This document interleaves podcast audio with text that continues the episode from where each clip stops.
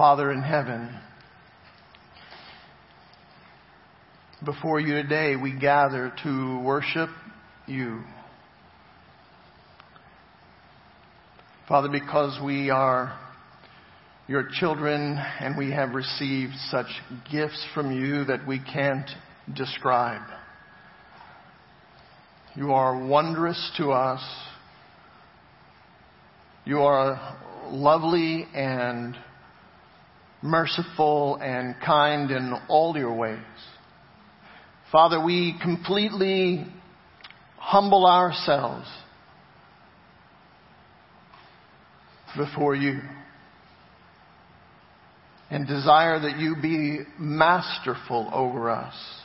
Be our sovereign Lord in all things. And we, Father, have gained the treasure of heaven as our very own. We know that you have called us to be your very own at a great price, and we thank you. You have made us heir with Christ, and we thank you. Bless this time, Father, as we look into your word. We are your children and desperate for it desperate for our hearts and souls to be fed and nourished by truth, to be challenged by your word, to be stirred and troubled and freed. Bless us now. In Christ's name we pray. Amen.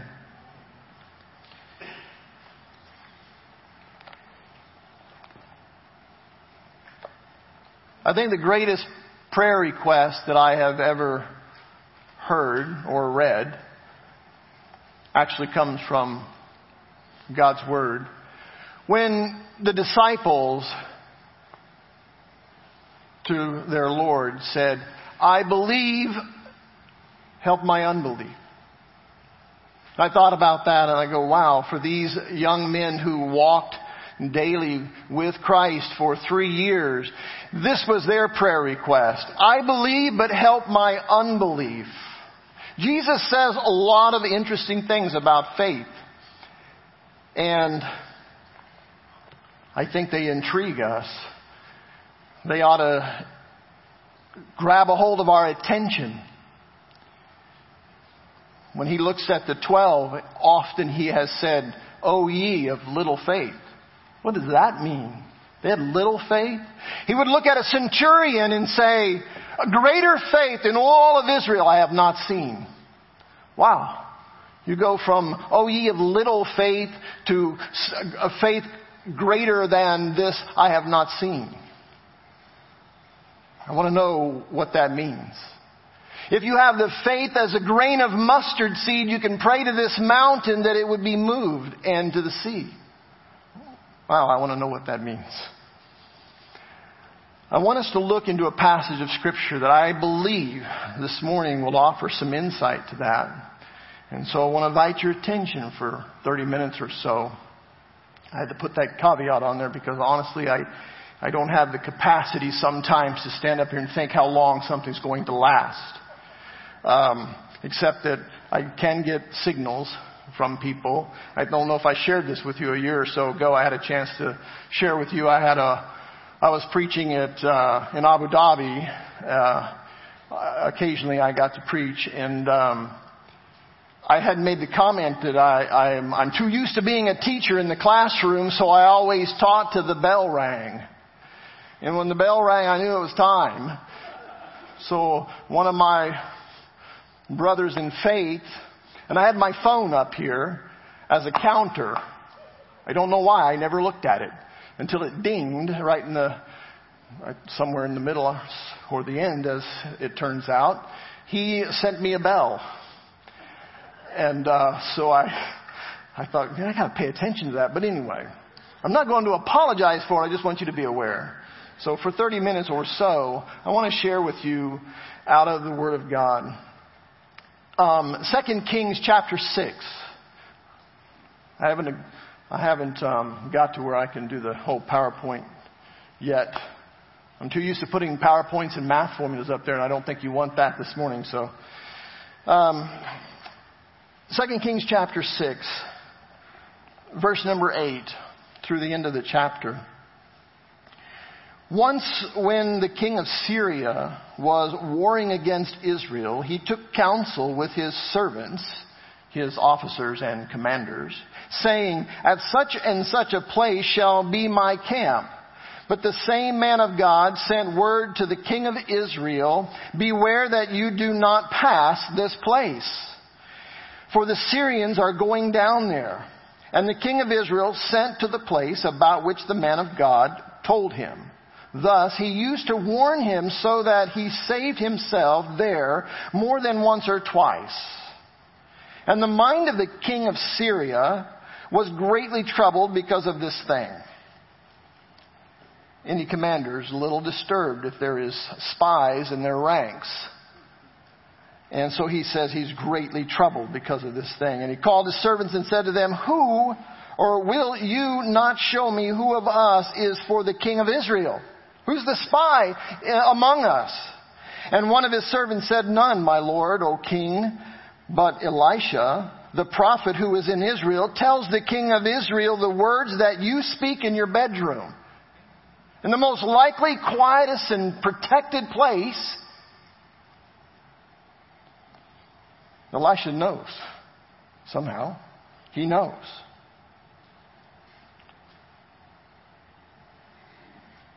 And he said, Go and see where he is, that I may send and seize him. And it was told him, Behold, he is in Dothan. So he sent there horses and chariots and a great army, and they came by night and surrounded the city. When the servant of the man of God rose early in the morning and went out, behold, an army with horses and chariots was all around the city. And the servant said, Alas, my master, what shall we do? Elisha says, Do not be afraid. For those who are with us are more than those who are with them.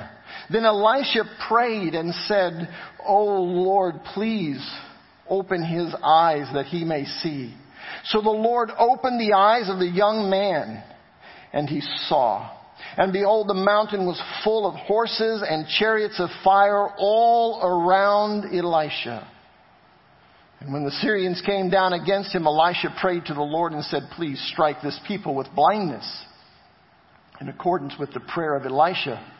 Or so God struck them with blindness in accordance with the prayer of Elisha. And Elisha said to them, This is not the way, and this is not the city. Follow me, and I will bring you to the man whom you seek. And he led them to Samaria. And as soon as they entered Samaria, Elisha said, O Lord, open the eyes of these men that they may see. So the Lord opened their eyes and they saw, and behold, they were in the midst of Samaria. That's like being in the enemy's camp unknowingly.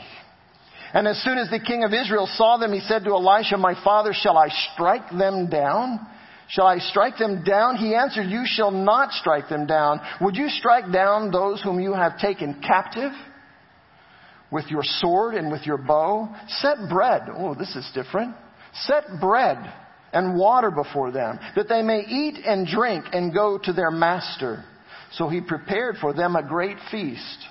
And when they had eaten and drunk, he sent them away, and they went to their master, and the Syrians did not come again on raids into the land of Israel. So I wanted to read the latter part so you can see how this story in that particular incident uh, ends. There's going to be some measure of safety in Samaria for a period of time. At least in this manner, they would not come down to Samaria. The Syrians would not threaten them. But I want us to focus our attention on an all too familiar passage of Scripture, I think, to most. And that is in, beginning in verse 15. when the servant of God got up in the morning. Now, the servant of God in this case was a likely student of Elisha. If you read the whole of the context of this, go back a few chapters and pick some uh, some of the accounts that are given to us. He had students. They referred to themselves as servants, but he had students, and it was like a prophet's school, if you will.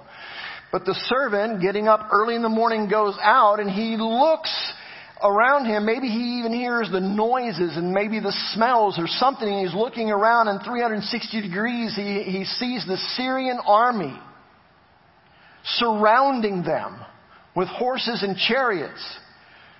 And he begins to try to, what, is, what does this mean? I mean, he, he, he's thrown into like an instant panic.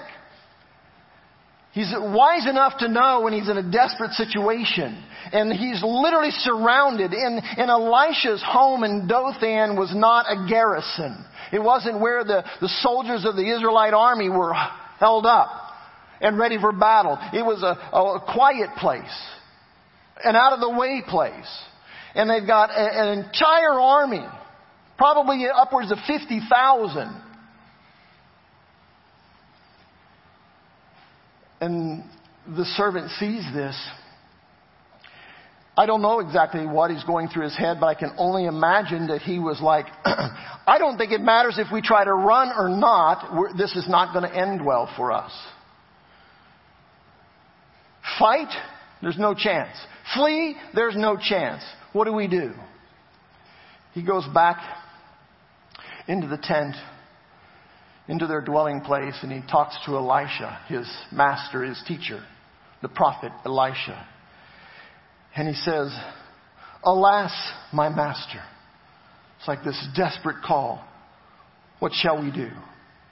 There's horses and there's chariots all around the city. It is seriously hopeless.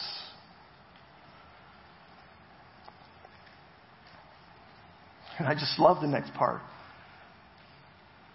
Elisha says, Don't be afraid. Don't be afraid.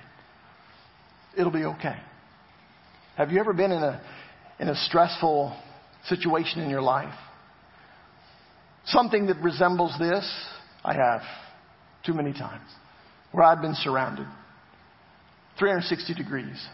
Horses and chariots. And I didn't know what to do. And you always have that brother or sister that comes up to you and go, it'll be okay. How does that make you feel? Like, no, I don't think it's going to be okay. But Elisha wasn't playing around with them. He, he told his young student, it'll be okay. Don't be afraid.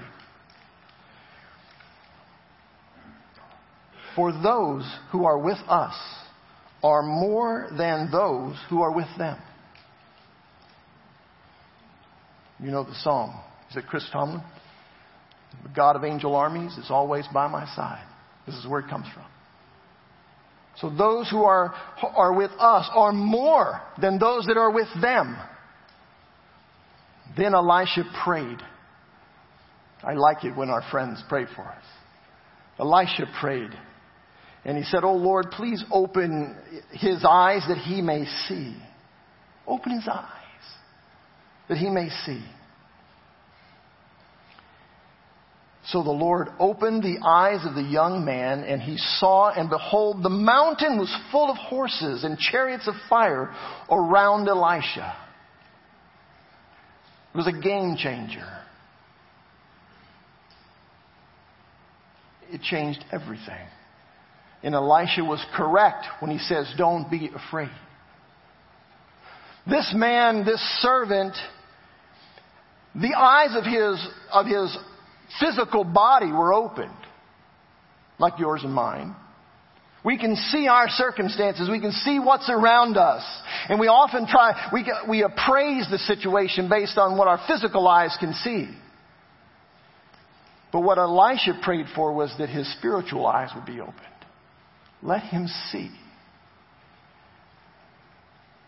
The servant given long enough, and maybe he did think it like you and I would, um, the reality is, right? The reality is that I'm standing here and I'm looking around and I see chariots all around and horses. I see a massive army. That's the reality, and I have, I have no way to fight against this. I have no, there's no way for us to do this. And Elisha says, That's not reality.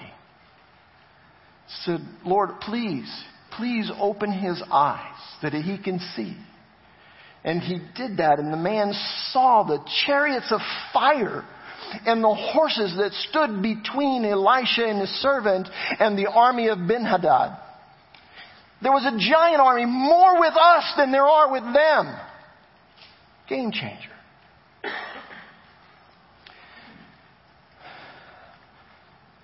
So let's break this down and, and, and look at it in its pieces. I think every one of us, in some measure or other, have been to that place in our life where we felt like, alas, my master, we're in trouble. I can't, I can't see a way through this.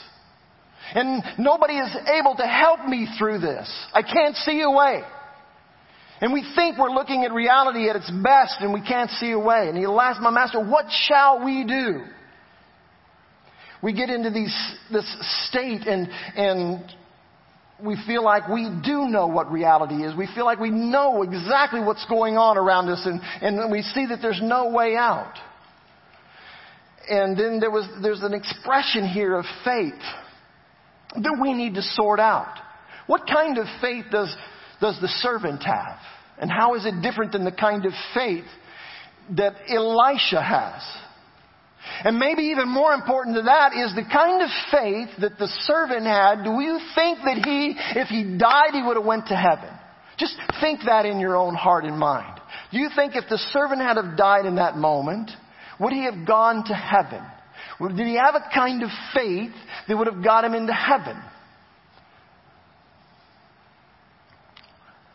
I don't know what you're thinking. Some of you may be thinking, I don't know.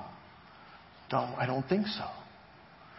Or some of you think, I don't want to say no because I feel like my faith is like that. I don't want to say no. He doesn't have the kind of faith to get into the kingdom.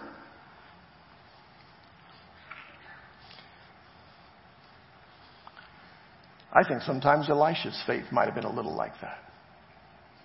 Maybe. My emphasis. I would say to you that if the servant died, from everything we know, he would have been standing with the Lord in the kingdom. Fear would no longer be his enemy, but he would know his Lord. In all the splendor, in all the beauty, in all the love of God, he would be standing there.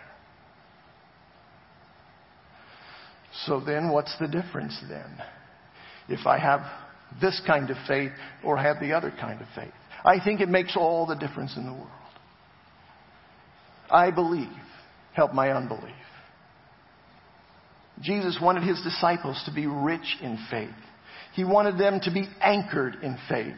What does it mean? Is faith really like some kind of a thermometer? Some kind of a temperature gauge? It's like ebbs and flows, it's up and down is what is how do we understand faith? This we need to know this. We need desperately to know this. He said, um, Elisha says that uh, uh, he prayed this in his heart and mind, and this is his student, and he wants him to know. He said, uh, Lord, help him to see. Now that's an interesting prayer. He just wanted God to help him to see. Basically what he wanted him to do was to help him to see what reality is. To see real reality. And he knew that if this servant could see the reality of the matter, everything would change. Let's take a time out for one second and go back into the book of Genesis. Do you remember the, the mess that, that uh, Jacob got himself into with his mother and, um, and his father and his brother Esau. You remember that mess of, of birthright and all of that stuff that went on. And, and uh, it turns out that it was better for Jacob to flee. Just go, Jacob. Go back to the land of our people. And I don't know what Jacob's mind was thinking and what, you know, he was fearful of his brother at this point and there was not harmony within the family and, and, and Jacob sets off on this journey to go back to Haran. And this fleeing Jacob, do you remember what happened the first night?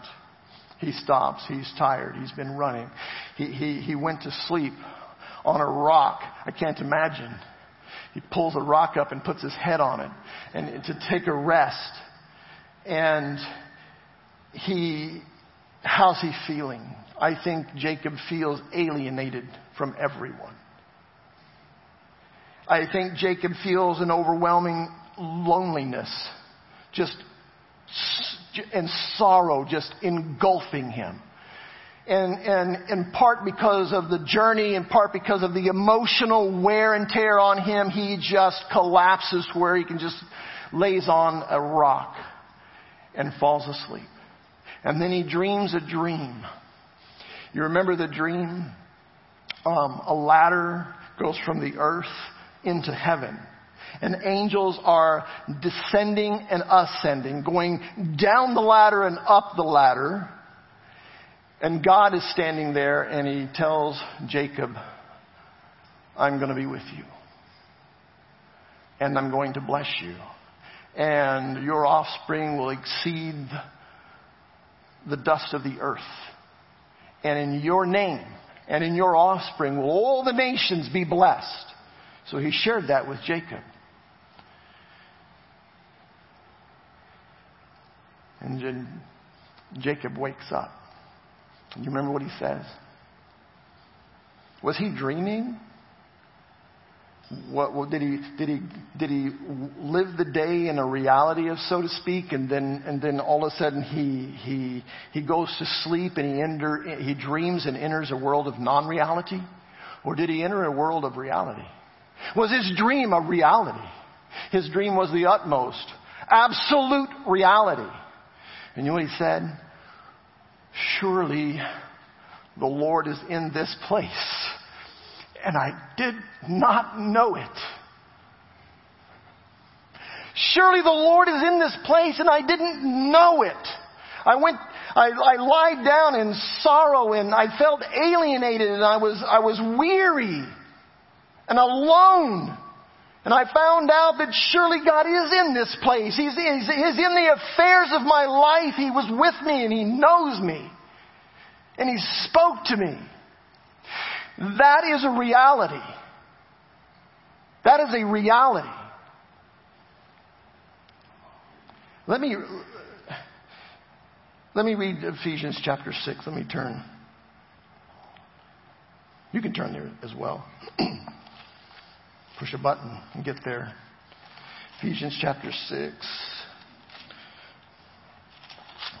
You know this verse, this, this series of verses. he says, um, Paul says to the um, Ephesian people, he said, finally be strong in the Lord. That's interesting how he talks about how to be strong in the Lord. Be strong in the Lord and in the strength of his might. Put on the whole armor of God that you may be able to stand against the schemes of the devil.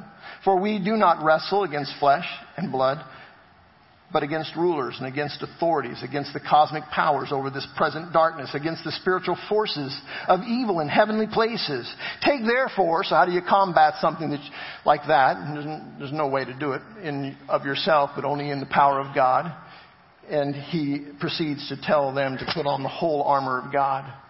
There's a reality. Paul was saying, you gotta understand a reality. Just like Elisha said, let him see. Let him see for the first time what is real. Those that are with us are more than those that are with them. There's a context here of faith that I think defines itself in a, in a powerful way. Faith is a kind of belief in God. First of all, let me, I have to tell you, faith is a gift. So don't go home this afternoon and say, you know, I just, I, I just gotta, I gotta, I gotta do this and this and this so I can have more faith. It's a gift. The, the truth is, I, I believe if you're a believer and you've professed Christ as your Lord and Savior, you have faith. It's just that your eyes are a little bit, need to be opened. Whether, whether that servant's eyes were opened or not, the chariots of fire and the horses were still there. The entire heavenly host was still there because this is what God does. This is what He does. He's always in our life, 100% whether you see it physically or not. If you can see it spiritually, I promise you, as there is a God in heaven, that you would see just this. A God fighting for you all of the time. working for you, providing for you, all of the time.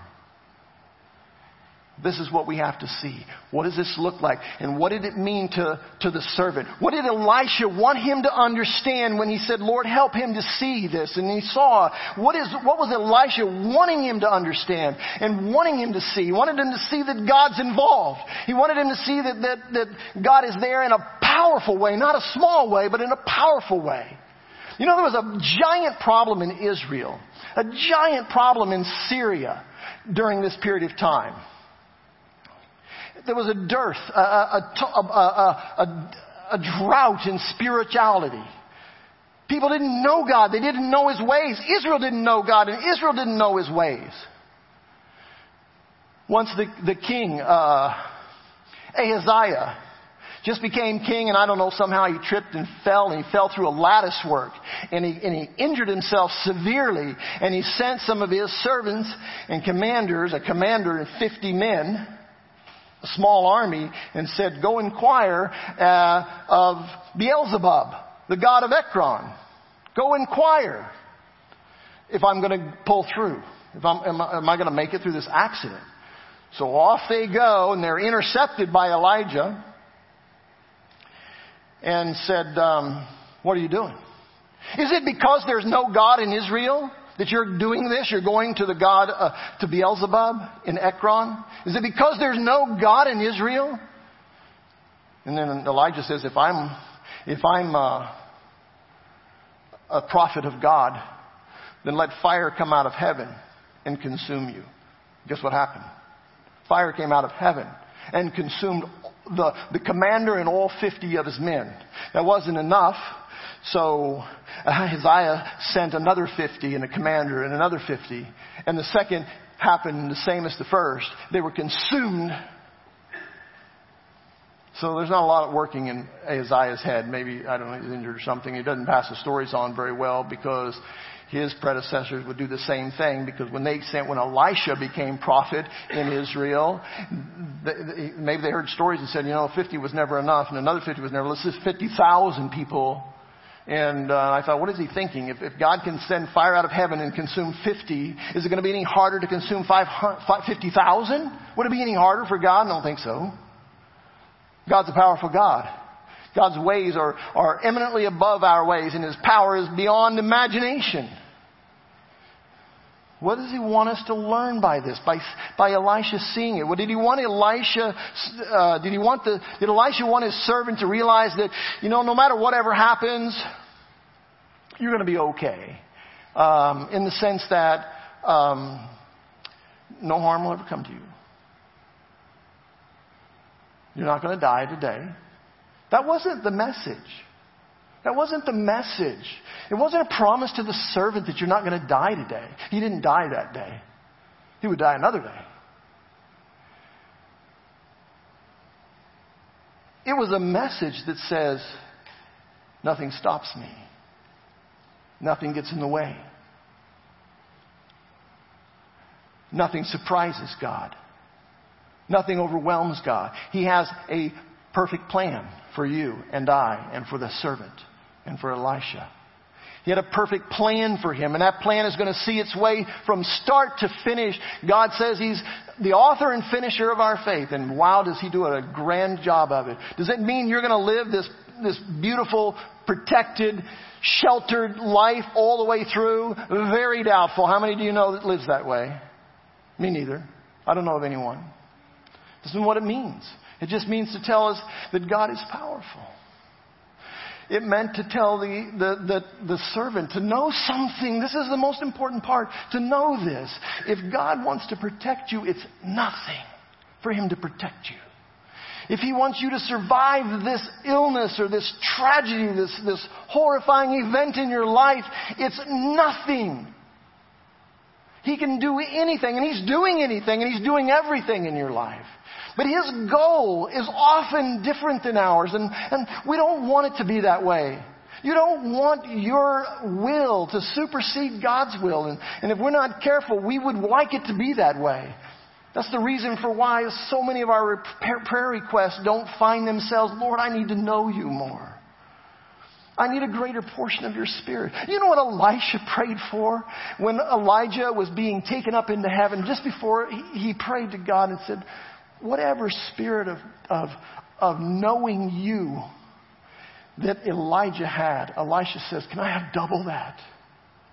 That's a prayer request, y'all. Where, where is the church today? We see a church that's seemingly getting weaker and weaker and weaker and it has little to no voice. It's because they don't know their God.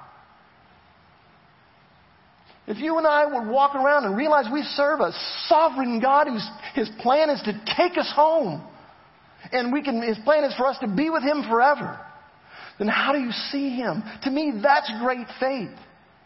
You know what the centurion said? The one that Jesus said, greater faith than all of Israel have not seen.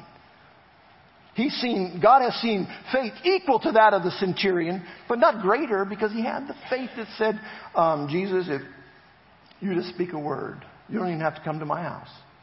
Just, just speak a word.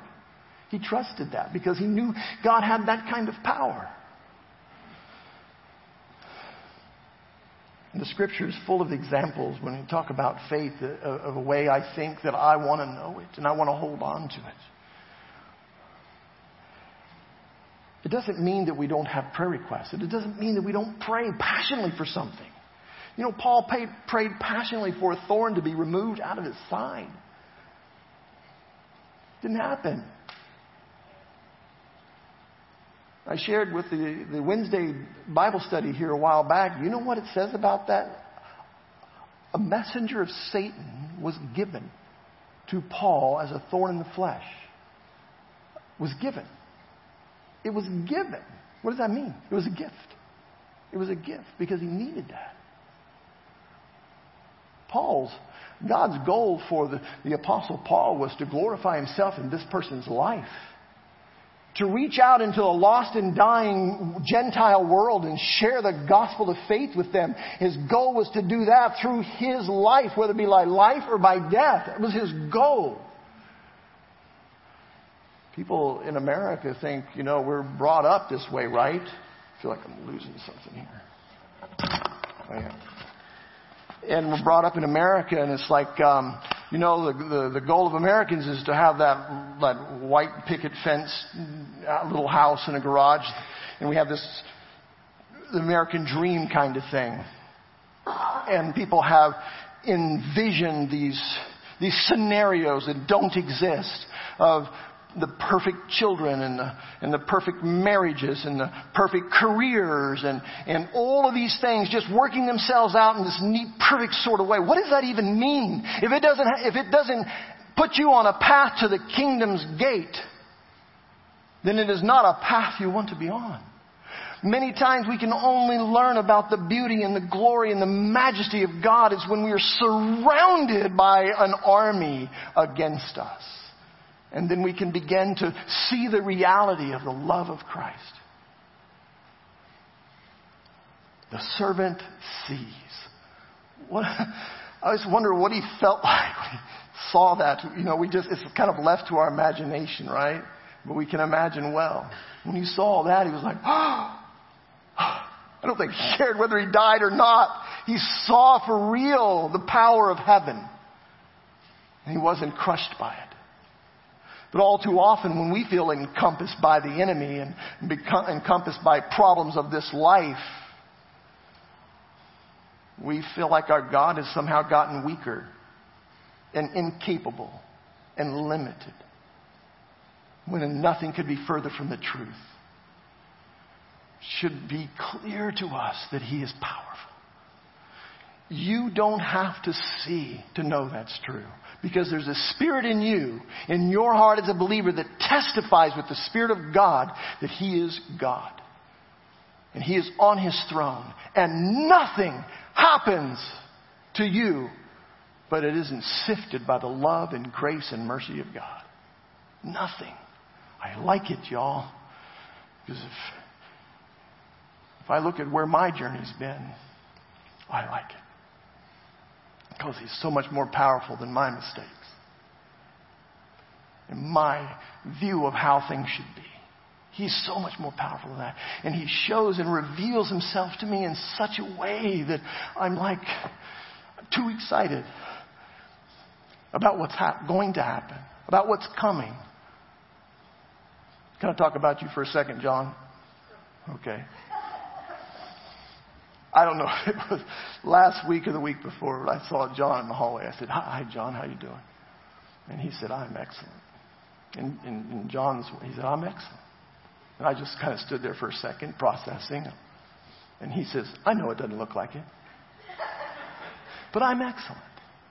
And I, I knew exactly what he was talking about because I'm, I, I, am he didn't say I'm excellent, he says I'm excited. I'm excited about what, because when I, when I, when we embrace the reality of a sovereign, powerful God, then we can look at the things that are happening around us and we have hope.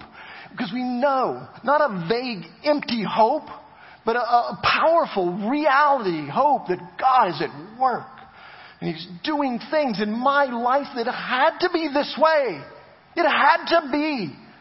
People I have argued with God over and over again of things that I've had to battle. And I said, God, in everything I've ever read in your word, there's so many other ways. You could have taught me that.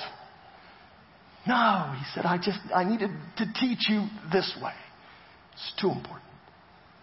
He's right. God is right. I needed it. And it hurt. And it, and it makes you suffer. Because it is a breaking.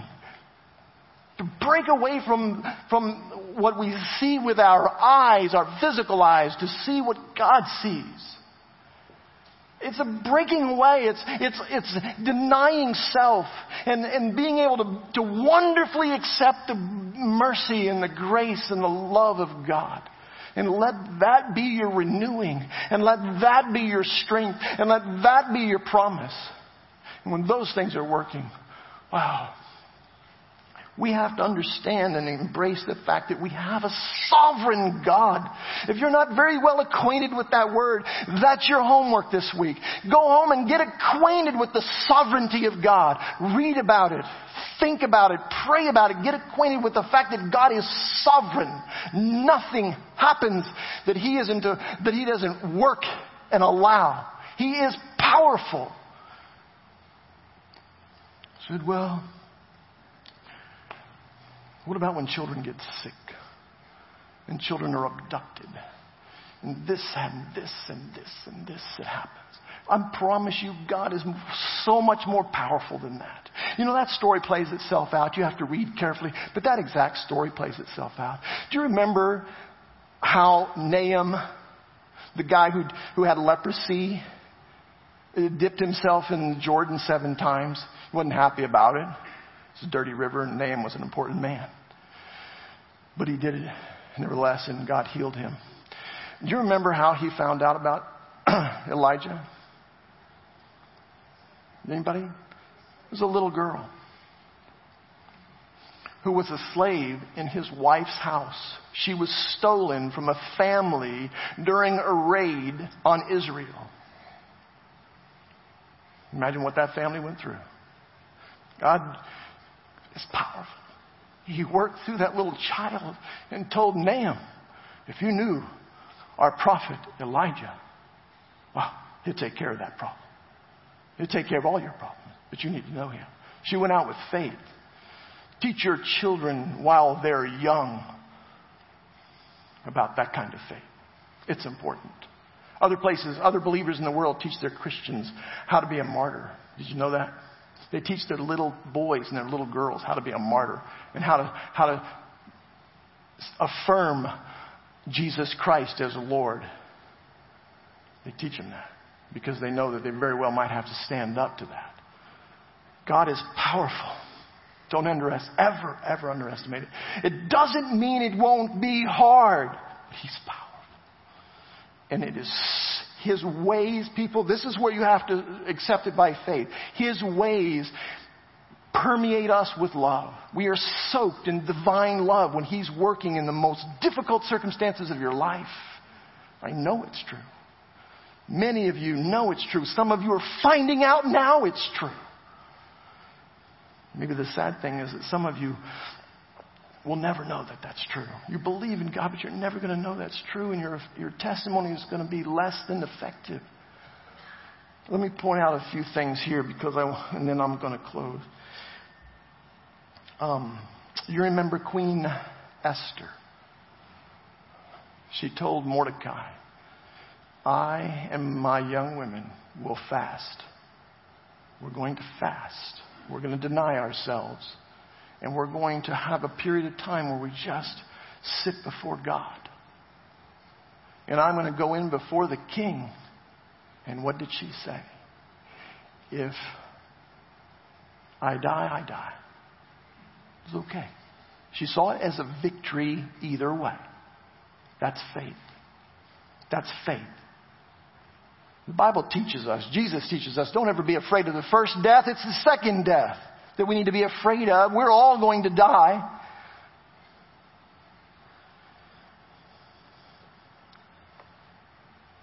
You remember the young Hebrews that thrown into the fiery furnace? Before they were thrown in, they were bound up. I can't get a picture of how they were bound up, but it must have been amazing. They were just bound up and thrown in there. Fire was so hot it killed the guards that threw them in there and whatever bindings they had, uh, God let the ropes burn off of them. Isn't that great? He just lets the ropes burn off of them, and then they walk around in the fire talking with the fourth person. That was Jesus meeting them there. But you know what he said? What they said to Nebuchadnezzar before he threw it in? Just understand something. We go in there, two things are going to happen. We're either going to walk out or we're going to burn up. But understand something. If we burn up, we would have never changed our minds. That's faith. How is that? Be thinking about this. How is that faith the, the size of a, of a mustard seed? Think about that. Remember Jesus going to the cross in the Garden of Gethsemane? Here's one that we can't understand.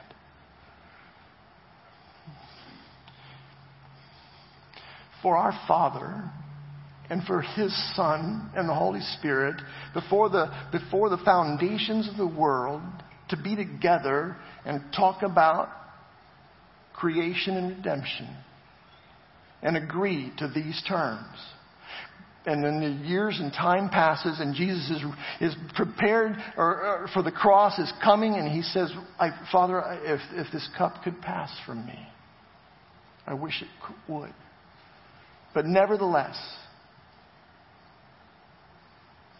your will be done. That's an example of the most extraordinary faith ever shown. Nevertheless, your will be done.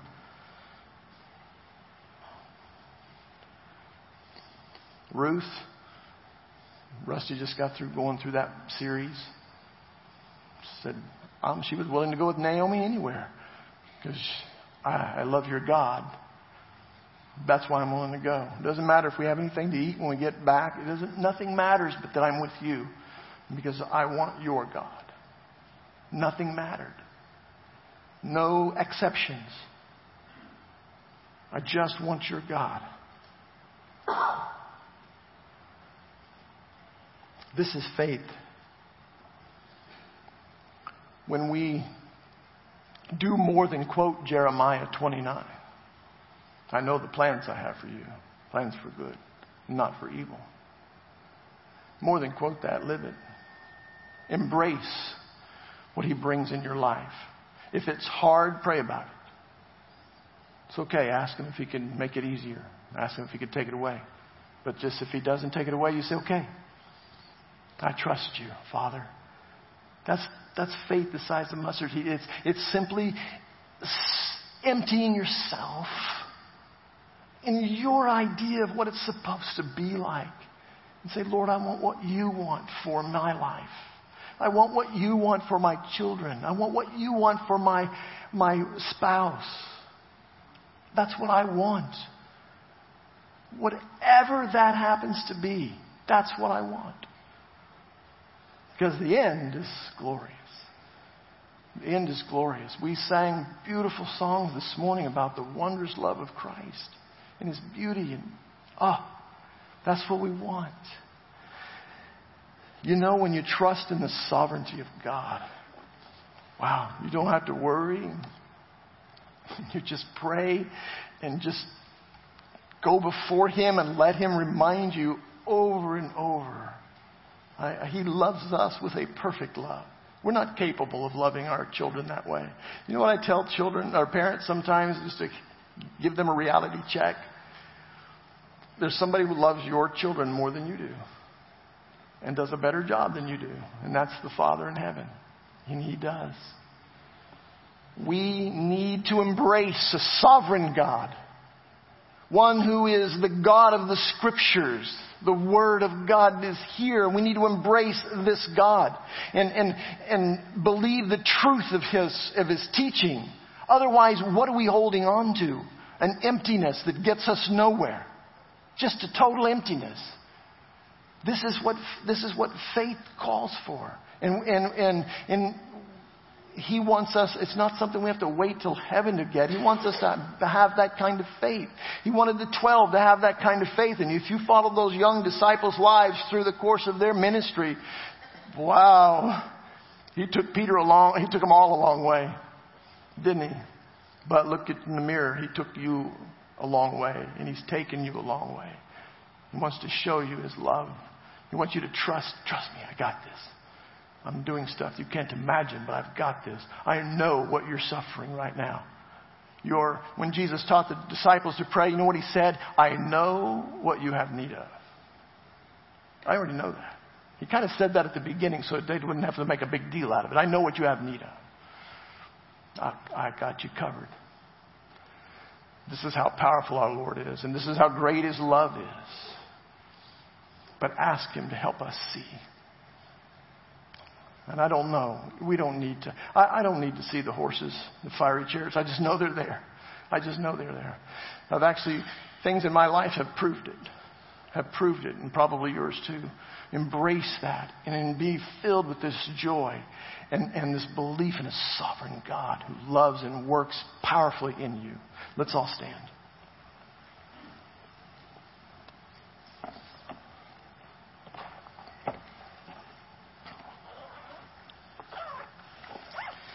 In these next few minutes, we're, we're going to have a song, like as we do. Um, but my, my, my heart always tells me that in the course of a service, because this is how the Holy Spirit works on me, and I think He works on other people similar, that He's already been speaking to you where you are, where you are in your life, in your journey. And um, respond to that respond to that. This is the kind of word of God that uh, you can't fill. There's not enough room here for all of you to respond the way we all need to respond. Just respond to His love and knowing He's such a God who is so powerful and so much about your life, so much about what goes on in you. He's all about it, actually. Respond to that as we as we sing and just pray right where you are. If you want to, you can pray up here. Good too. But let's Let's pray and